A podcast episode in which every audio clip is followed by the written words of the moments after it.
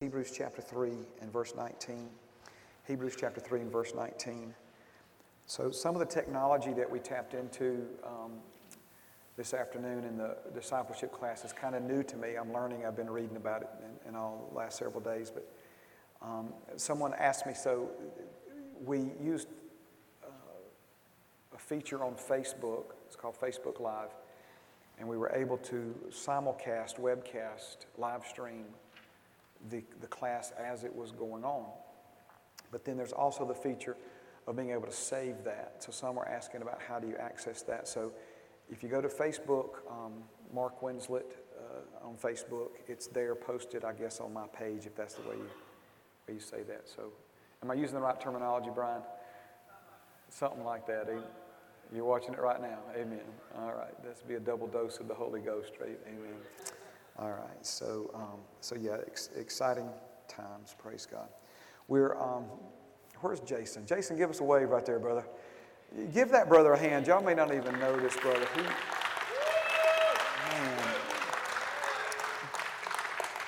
Jason has worked, when I say countless hours, um, there, he's rebuilding our website for us, and and um, just doing it to bless the church. I mean, I, we're going to figure out some way to be a blessing to him, but just doing it to bless the church. And, and he'll complete certain parts of it, and because my name is on the new host server that we're moving it to, the new site that's hosting it, it'll fire off emails to me, you know, notifying me this change been made, whatever, you know, which is all fine and dandy, but you know, those things are coming in like at 1.30, 2.30 in the morning, which means he's working like day and night on this thing. So um, we're really, really excited about the new site. Once we get the new site up, we're going to make the next step to live stream our services.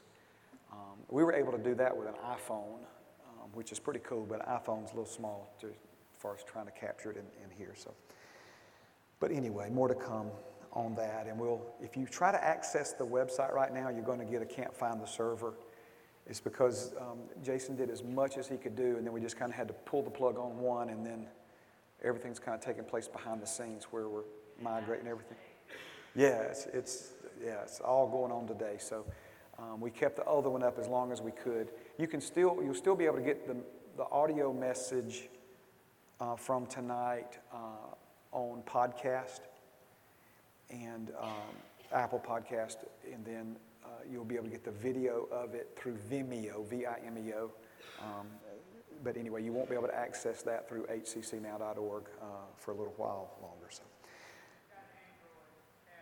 thank you, Brian Reynolds. And some of you have issues because you don't have Apple phones and you can't access the podcast through an Android phone. If you will download an app called Castbox, free app, and then from the Castbox app, search Heritage Christian Center. Um, it'll pull up our podcast and you can listen to them um, on your Android phone. So, all right. Good things. Hebrews chapter 3, verse number 19, it says, So we see that they could not enter in because of unbelief. That's the last verse in chapter 3. So we see they could not enter in because of unbelief. Therefore, since a promise remains of entering his rest, let us fear lest any of you seem to have come short of it. For indeed the gospel was preached to us as well as to them, but the word which they heard did not profit them, not being mixed with faith in those who heard it. So, just to review and clarify, he's talking about them and us. And them is referring to the nation of Israel that had become enslaved in Egypt and we know that God, through Moses, brought them out of slavery so that he could bring them into their best life in the promised land. And of course, we know that they failed to enter into that promised land, they failed to enter into that rest. He's saying that in the same way, there's a rest that's available for you and me, and that we need to enter in. So, the us, of course, is speaking of you and me, but he's not talking about a physical promised land per se. He's talking about all that has been provided for you and me uh, because of what Jesus has done for us. Jesus said, Come to me, all you who labor and are heavy laden. Matthew 11, 28, 29. I'll give you rest. I'll give you rest. Take my yoke upon you. Learn of me, and you'll find rest for your souls. For my yoke is easy and my burden is light. So when we talk about rest, we're talking about the opposite of, of striving and, frust- and frustration and aggravation and, and, and inability to get the results that we need. But notice that they did not enter in because of unbelief, which means if they were ever going to enter into their rest, they were going to have to do it through faith, through belief. And the same is true for you and me. If we're going to enter into our rest, we're going to have to enter into it by faith. Now, I've heard people say life is hard. It's not true. Life is not hard. God, God didn't create life to be hard. Life outside of faith is hard. When we learn how to live the way God created us to live, life is not nearly, I'm, there's still challenges. I'm not trying to, but again, it's one thing to have a challenge and be able to overcome it. My favorite test in school, my favorite test in school, I guarantee it was your favorite test in school as well. It was the one you knew all the answers to. Right? My least favorite test in school was the one that I didn't know hardly any answers to. That, that was misery. That one was hard. The test that you can, you, you are equipped and know how, you actually enjoy at the end of it. You're like, man, look at what I just did, right? It's that sense of accomplishment. So we're going to have challenges in life. That's, that's a given, okay? But it's one thing to face those challenges with faith and overcome. It's another thing to try to struggle through and fight through on your own and just continually be bombarded with things that you can't seem to get on top of. So, life outside of faith is hard. And we also see from this passage that rest and faith go hand in hand. Rest and faith go hand in hand. You can't have rest without faith. Amen. Although we long for it and we're created for it, rest is how we enter into it. Now, when we talk about rest, what we're really talking about is when you enjoy the fruits of someone else's labors. It's when somebody else does the work and you get the benefit. And of course, we see in this particular passage, we're not going to read all this, I'm just trying to give you some review and background. We see in this passage here in Hebrews, the fourth chapter, where God speaks of three different kinds of rest he speaks of the rest that came after six days of creation, the rest that came or was made available to the children of Israel that God brought them out of slavery in Egypt. And then he talks about the rest that's available to you and me because of the work that Jesus did in his sinless life, his death, burial, and resurrection. Okay? Now, let's keep reading verse number three. For we who have believed do enter that rest, as he has said, So I swore in my wrath that I shall not enter my rest, although the works were finished from the foundation of the world. For he has spoken in a certain place of the seventh day in this way, and God rested on the seventh day from all his works. I'm getting some kind of feedback up here something, Greg. I don't know if you can hear it back there. Amen. I'm trying to keep my voice down so it doesn't happen, but when I get loud, it starts squealing. Thank you, brother. You're a blessing. Amen. All right, so what it, again, the Bible says, they shall not enter my rest. God speaking, although the works were finished from the foundation of the world. This is some heavy stuff right here, but let's, let's just kind of dig into it just a little bit, okay? The Bible says of Jesus that he was the Lamb of God, slain, killed from the foundation of the world. What this means is Jesus had already agreed to come to this earth at some point in the future and die for us before he ever created us. It wasn't that God was shocked that a human being sinned and now he's got to try to scramble to figure out something to do about that. No, he already knew these things would happen, and Jesus had already agreed before we were created. Man, you talk about love. Before he ever created us, he knew he was going to have to come and die for us in order for his ultimate plan for you and me to be fulfilled. And so Jesus agreed. In other words, the rest that is available to you and me because of the completed work of Jesus was basically already established for us before we were ever created. It predates you. Now, we also see, in addition, Revelation 13 8 is where it says Jesus is the Lamb of God slain from the foundation of the world. But we also see another clue in Matthew chapter 25, verse 34. In Matthew chapter 25, verse 34, Jesus says, The kingdom was prepared for you from the foundation of the world. Enter into the kingdom prepared for you from the foundation of the world. So we see that the kingdom of God that Jesus ultimately brought to this earth, made available for you and me to enter into through the new birth, that we're now citizens of, even that aspect was prepared and put in place for us before the world was ever created. Now, jump down with me to verse 9, Hebrews chapter 4, verse 9. Here it says, There remains therefore a rest for the people of God. For he who has entered his rest has himself also ceased from his works as God did from his.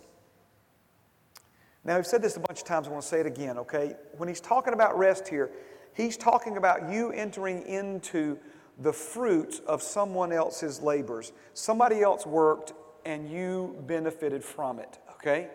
And there's lots of different examples. One, of course, is the fact that you were here. You did nothing to be born.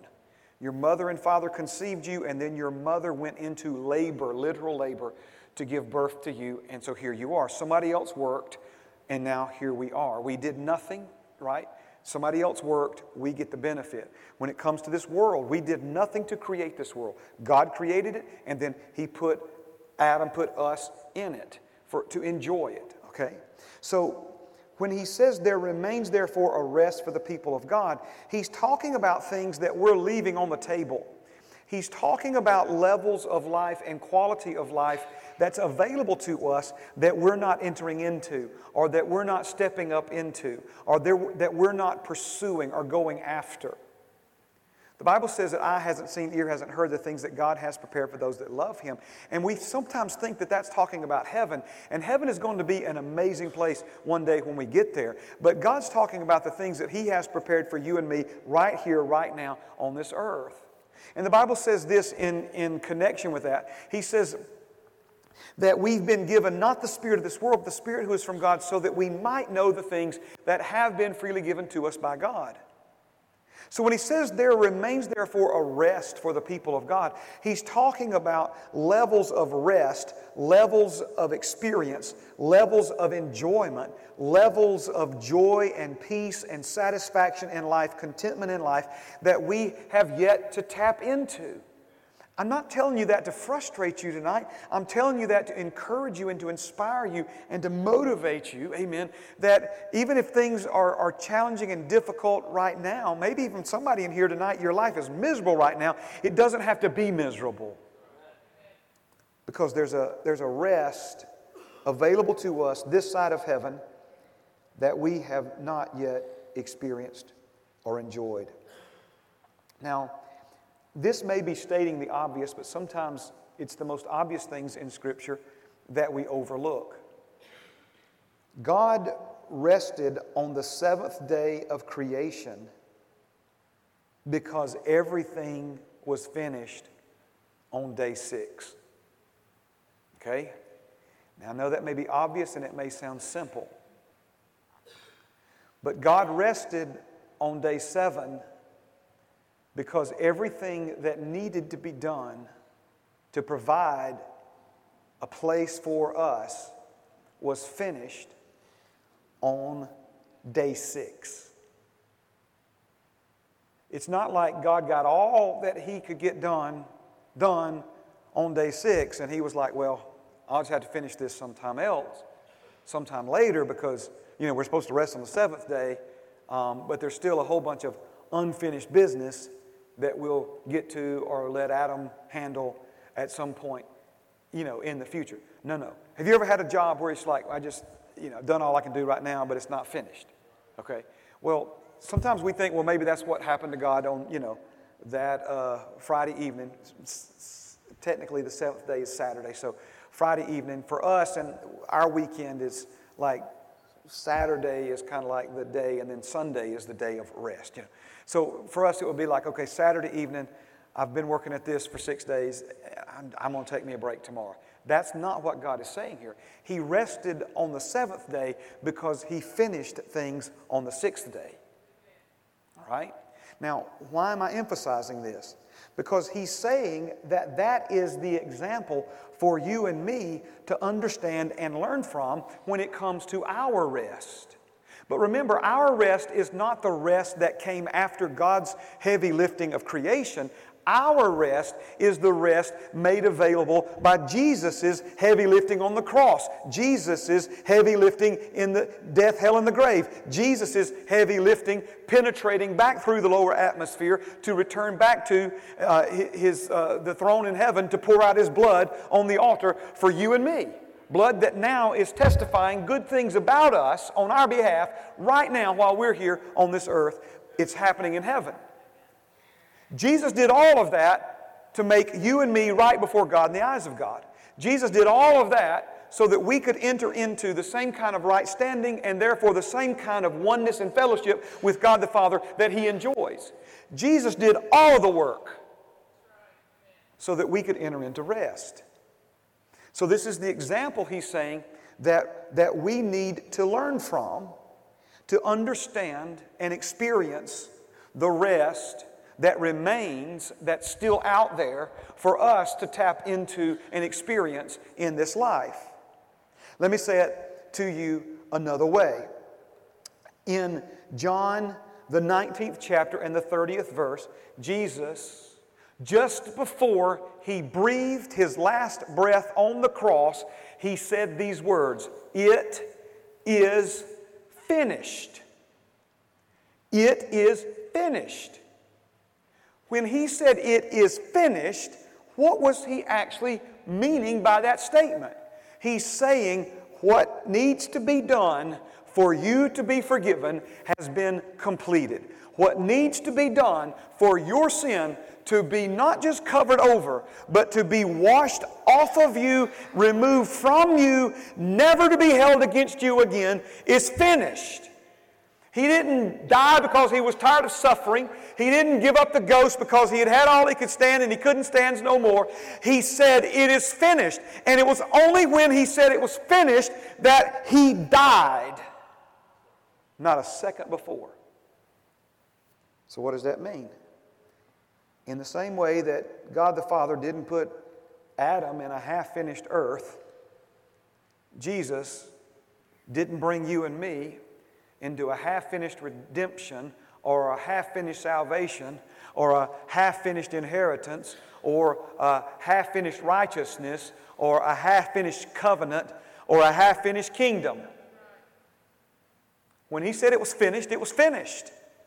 Because it was finished, we now have rest. If Jesus hadn't finished it, we wouldn't have any rest to enter into yet. We would either be in limbo or we would be trying to finish it for Him. But yet, that's what a lot of people are trying to do in the body of Christ. They somehow in their minds think that what Jesus did for them on the cross was not enough to make them righteous, and somehow now they've got to work really hard to one day make themselves right before God in the eyes of God. When Jesus said it was finished, it was finished. Romans 10:3. Speaking of people being ignorant, for they being ignorant of God's righteousness, seeking to establish their own righteousness, have not submitted themselves or surrendered themselves to the righteousness of God. It's not that work wasn't required to fix us. It's just that we weren't qualified to do the work. A whole lot of hard work, a whole lot of endurance, and for that matter, misery and suffering had to be endured to fix what was broken in you and me. The reality is, we were powerless. Remember, we talked about inability, weaknesses, inability to get results. we, we could not make ourselves righteous. We, there's nothing we could do. There's no suffering. There, there's, there's no, it just amazes me that people all the time talking about, you know, how God uses suffering to make us better people. Well, my God, we, we ought to all be princes and princesses by now, shouldn't we? Oh, that's such a broken understanding of who God is and, and, and, and what He's done. Jesus suffered for you so that you wouldn't have to suffer anymore. He worked for you so you wouldn't have to keep working to try to make yourself righteous because you're not qualified to do it and you're in no position to do it anyway. He did it for you. All that work, He did it for you so that you wouldn't have to bleed. You simply believed. Believe is how you became right. He worked, you believe. That's rest. And when he says that we enter into our rest the same way God entered into his, he's not talking about you being lazy. He's not talking about you laying around doing nothing. That's absolutely nothing can be further from the truth. He's talking about you quit thinking your salvation is dependent upon whether or not you're good or bad today. You quit thinking that if you're ever going to have anything from God, you got to play all your religious cards right. See, that, that means you don't think Jesus finished it, that you got to finish it. He finished it. We enter into the rest of it. And I don't just mean the rest like what's left, I mean like the rest, the R E S T, the benefit of it by faith. All right. Let's go. Let's go to verse. So 9 and 10 there remains a rest for the people of God. He who has entered his rest has himself also ceased from his works as God did from his. Verse 11 is a key verse.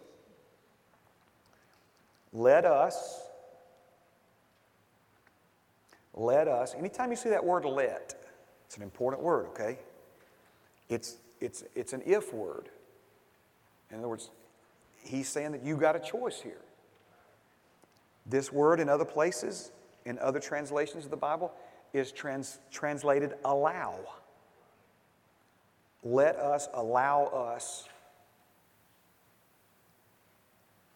In other words, he's saying here that God's wanting to do something in you and for you and through you, but you've got to cooperate with him. You've got to allow him. So let us, therefore, therefore means in light of, in light of people who had rest but never entered into it, a rest that remains for you and me. And just as God ceased from His works on the seventh day, we're to learn from His example and quit trying to, to accomplish what Jesus has already accomplished for us and simply enter into it by faith and allow that to transform the way we go about this thing called life. Let us therefore be diligent to enter that rest lest anyone fall according to the same example of disobedience. Now, look at me, please, okay? This, among other verses, is clear evidence that he's not talking about heaven. He's not talking about the rest when we get to heaven. Because the only way to enter that rest would be to die. Or Jesus come back and get us. So when he's talking about you and me entering into something right now and us being diligent to do it, he can't be talking about something that would only be accessible through passing from this life into the next. So he's talking about a rest that remains available for you and me right here, right now. Let us therefore be diligent to enter that rest, lest anyone fall according to the same example of disobedience. Now, let's connect two things together right quick, okay? In verse 19, it said they couldn't enter in because of unbelief. But here it says it was disobedience. Which one is it? Well, you have to understand how faith and obedience work, work together hand in glove in order to understand that unbelief and disobedience work together hand in glove. The part of the Bible in your lap that you really believe is the part that you do. The part that you really believe is the part that you do. We're kind of prone, I know I'm guilty of it, the Lord's been dealing with me about it. I, we're kind of prone to doing a lot of talking about what we believe. And we can deceive ourselves. The Bible says you can be a hearer of the word and not a doer and deceive yourself into thinking you believe stuff that you really don't believe. But you say you believe it, and people have heard you say you believe it, but.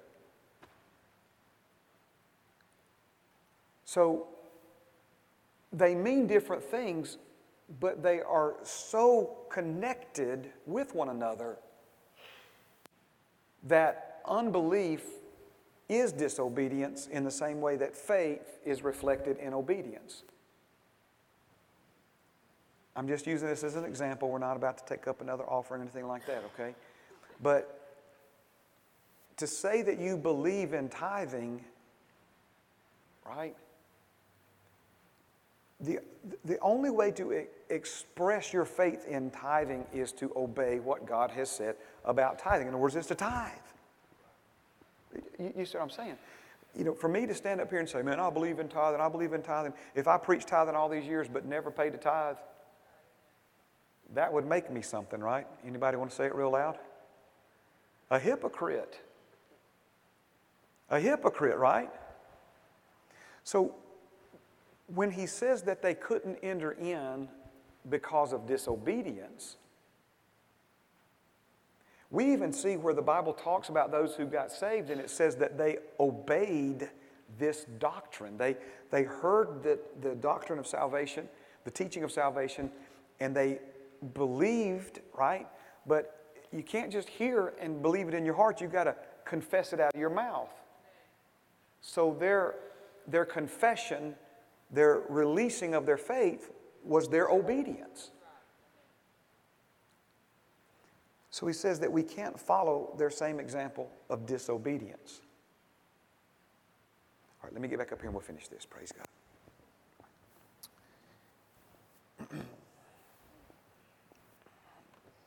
I want to give you this same verse from a few different translations and then we'll shut it down for tonight, okay? But I want you to, I want you to see something here because I love words. If y'all hadn't figured that out by now, um, I love study words. I'm, I'm a, I guess I'm a word nerd, okay? Um, I like words, okay?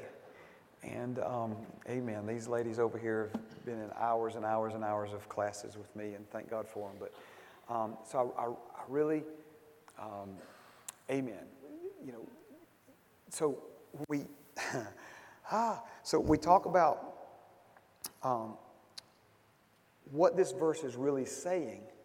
Sometimes, do you understand play on of words? Like where you for instance, Jesus did it when he said, um, You are Peter, and on this rock I'll build my church, and the gates will not prevail against it. Jesus used two slightly different variations of the word rock. And when he said, You are Peter, he said in the Greek language, You are, if I get up, it's not my notes right now, so amen. Just you can correct me later if I'm wrong, but basically the word is, I think it's Petros. He said, You are Petros, a chip, and on this Petra, I will build my church. So he's playing on of words, right? It, everybody thinks that, well, you know, he's built the church on Peter. No, no, no he's, he's talking about what was revealed to Peter. The, the church is being built on who Jesus is being revealed to people. So he's saying, You're, you're a chip. Later, Peter said, We're all lively stones, all being assembled on top of the chief cornerstone, the Petra. Okay? But it's a play on of words. Now, here is a different play on of words. Literally, what he's saying here, not to confuse you, he's saying you need to work really hard to rest. You think, wait a second, that don't make sense. Work hard to rest, work hard to rest. So let's look at it in a few different translations. New King James says, Let us therefore be diligent to enter that rest, The King James Version, let us labor, therefore, to enter into that rest. Let us labor to enter into what's available for us to enter into because Jesus worked really hard for us to be able to enter into it. Okay? The English Standard Version, let us therefore strive to enter that rest or that place of rest. Then no one will be lost by following the, I'm sorry, no one may, so that no one may fall by the same sort of disobedience. I was reading the next one. This is God's Word translation. So we must make every effort to enter that place of rest. Then no one will be lost by following the example of those who refuse to obey. Last one, amplified. Let us therefore be zealous and exert ourselves and strive diligently to enter that rest of God, to know and experience it for ourselves, that no one may fall or perish by the same kind of unbelief and disobedience into which those in the wilderness fell. If you were keeping up, he told us in all these different translations let us labor, strive, be diligent, make every effort, be zealous, and exert ourselves to enter into our rest. Say, Pastor Mark, how are we supposed to make sense of all this? Jesus. He said it in John 6 29. You ready? Jesus answered and said to them, This is the work of God, that you believe in him whom he sent. Our work is the work of faith. Our work is the effort involved in believing.